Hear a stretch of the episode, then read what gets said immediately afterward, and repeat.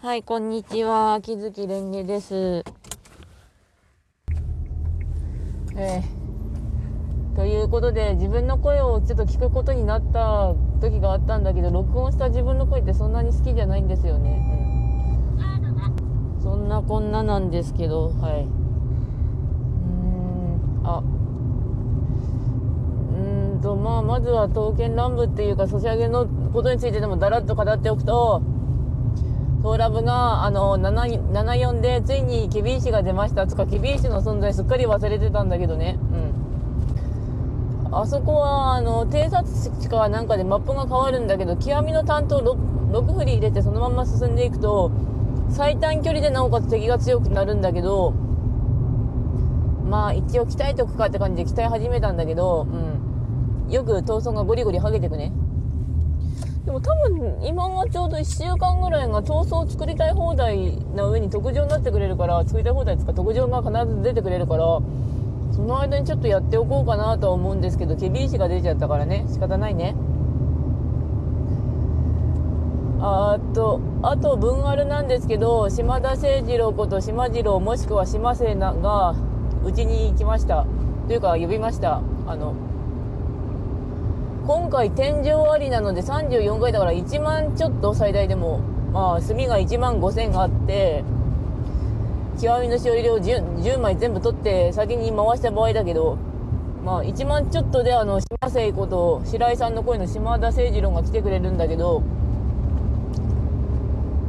今回は13回目で来てくれましたね。だからそんなかかってない。ドストエフスキーがかかりすぎた。あれは本当にひどかった。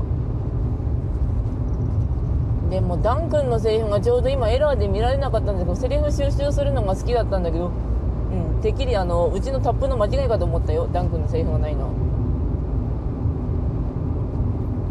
島生はあの白井さんなんであの千住市のホールで私は知ったんだけどとあと雨村ラムダヒップマイの。本当声の演技うめえなと思って。島生がものすごく複雑なキャラなんだけどあの膠着状態にか瀕死に追い込んであの星をかけるとすごいその時の演技が迫真すぎて。よかったです。あとはツイステあのハロウィンが始まったんで地道に授業は回そうと思います。あの授業めんど回すことすら面倒くさくて回さないんだけど、うん。まあ、リズミックは放置でなんとかいける。ツイステ自体が参考資料集設定資料書に書いてあったらしいんだけど結構時間軸がめちゃめちゃらしいですねあれ。だから気にすんめちゃめちゃなんですけどとか書いてあったらしいです。あの多分ツイステのインタビューかなんかは普通にウェブに載っけてくれた方がいいんじゃないかなって思うんだけどあのちょっと思ったのがあの金を出す人は出すとはいえ結構3000円とかの本をポンと買う人は買うんだけれどもやっぱ3000円だしなってなるんだけどでもツイステの本確か5000円か4000円ちょっとだったんですよね。うん。でも記念本高いやつめちゃくちゃ高いんですよねあの出した本で多分私が一番高かったのが境界線上のホライゾンのテレビアニメ資料集。諭吉が1枚飛んだ。本で1枚飛んだ。で2番目ぐらいが千住市の資料集。あれが6500円ちょっとだった。あああとツイステのガジェはあの10連と単発3回回してあのリリアちゃん来てくれました。あの10連めちゃくちゃドブだったけどな。あのリリアちゃん以外全面あのレアだったけどな。うん。でも確かツイツツイッターの方でジェイドかなんかにえっ、ー、とジェイジェイド？うんジェイドでいいだジェイドの方で8万円つぎ込んだって人がいるんだけどありがとうあなたのおかげでツイステが持つし日本経済が回るよぐらいに思ってんだけどかといって本当に出す人は出すなーってなりますけど8万円だしなーってななる反面 FGO だと確か15万ぐらい出した人いるしあの30万ぐらい出したカルナさんだっけ？ゲットした人もいるらしいのでしかしそう考えるとあの本当に金の単位がおかしくなるよね。うん。まあお金は考えて使いましょうというか。島生の時はちょうどまあ上限とか今回は天井ありだったので予測が立てやすかったんだけど天井ありで5000円最初にあの他のガチャも引きた方が5000円を持ってきてをいつものコンビニでウェブマネーにしてからあの DMM のやつで振り込んだんだけど、うん、それで最初でうまくいってよかった。これでダメだったらあの次の家から一番近いコンビニまで車で行く羽目になったんだけどね。うん。よかった。であのステップアップガチャを分割やっててあのかあの有料限定の。それがあの双壁ことあのキョシ君と高浜キャシと川東壁古道だったんですけどそれの2ステップ目まで回しました。あの300円1500円3000円って上がっていくんだけどちょうど10約10連になるんだけどそこで広津くんの1枚とあと昼夜のブランコが出てくれたんでやったーとなりました。双璧は出ませんでした。でもいいわ。十分当たり当たり。あとは何でしょうね。あと相棒見たぐらいかなドラマで。年明けの話っていうかガチャの話をダラダラしていましたけど。相棒なんですけどバーチャルだったりなんかすごい角田課長が起こったり起こってたり。右京さんと相手にするとものすごく神経使ってすり減るだろうなとなりましたけど。しかし最初の事件で割とだれるんだよなあの去年はでも皆殺しっつうか大量殺人だったしな。あ船越英一郎だったし。今年はどうなるんだろうとかでなってますけど。あとテレビ電話になってましたね。そうあああいうの見てると。うん。来週どうなるんだろうねあれ。夜見たアニメはそれと魔王城でお休みぐらいかな。池袋ウエストゲートバーガー多分確かアマプラで見られるから見とこうかなと思うんですけどあれすごいあの最初の長瀬智也とか実写版の印象が強すぎて強すぎてね。うん。えあとああとの話題がサンデー。サンデー呼んできましたけど葬送のフリーレンがとてもすがすがしい終わり方してました。うん。あのあの漫画魔法関係のロジックがしっかりしてるからね。うん。フリーレンさん怖いね。葬送のフリーレンが本当にサンデーで連載してよかったって漫画なんですけど大体よく言われるのがジャンプで連載してたら終わってただろうなっていう発言で私もするんだけどあれって多分ジャンプが一番中心というか「週刊少年誌」の中では一番メジャーだからなっていうのはあってあれを基準にする感じなんですよね。まあ多様性が定義は多様性なんだけど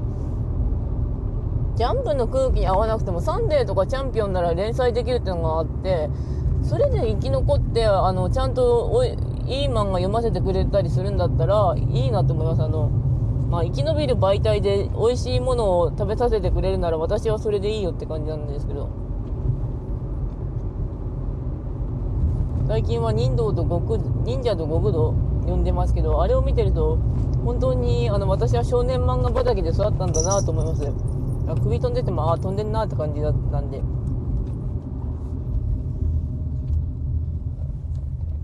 あれがまさか柔道部の人だったとは。結構ジャンプででもデビューしていろいろ大変だったけれど他の雑誌行ってなんとかなってるって人を見るとそうするとやっぱジャンプって強いんだなと思ってかメジャーなんメジャーとかめちゃくちゃレベル高いんだろうなとはなります。ねうんあとなんとかチャンピオン呼んできた。入間くんうん。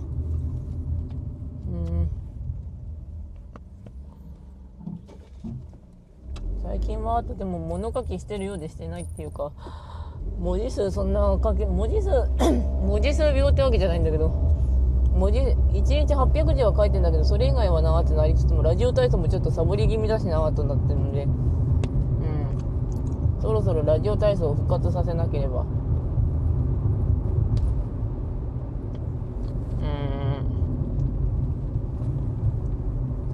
んと後の話題がそうだな。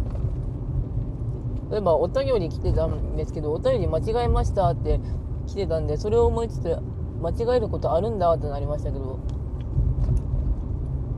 お便り出すのって割と手間ですからね。出せる人はすごいです例えばお便りの内容面白そうだったので答えておこうかなと思いますが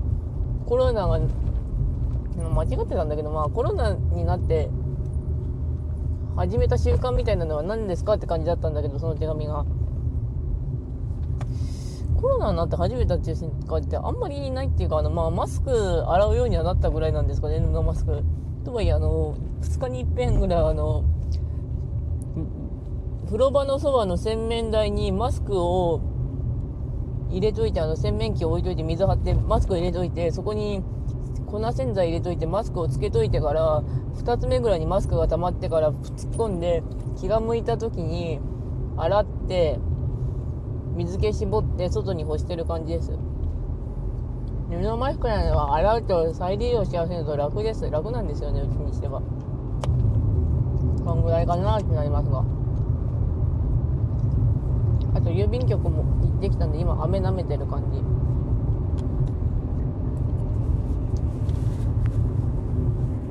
あと今日の朝えらい DMM が重かったんだけど DMM というかゲームやってたら重かったんだけど大丈夫かな？ってなるんですけどゲームバックグラウンドで動いてくれなかったらとってもめんどくさい。今はちょっと分あるの方が1週間ぐらいは暇なんですけど。しかし分あるの方をいい加減あの炭増やせってのありますね。あの80はさすがに足りん。何回か言ってるんですけどバカすか炭が減る割に貯める手段が手紙だけですからね。あとこう金出して買えっていうのもあるけど金出して買うかっていうと微妙なところはある。何度か話してますけど。そして今日は晴れていてとてもいい天気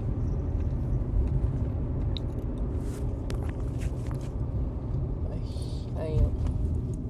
あとね放課ほど放送見たかなぐらいで。ではそろそろ終わろうと思います。時間なのでそれではご視聴ありがとうございました。それではまた。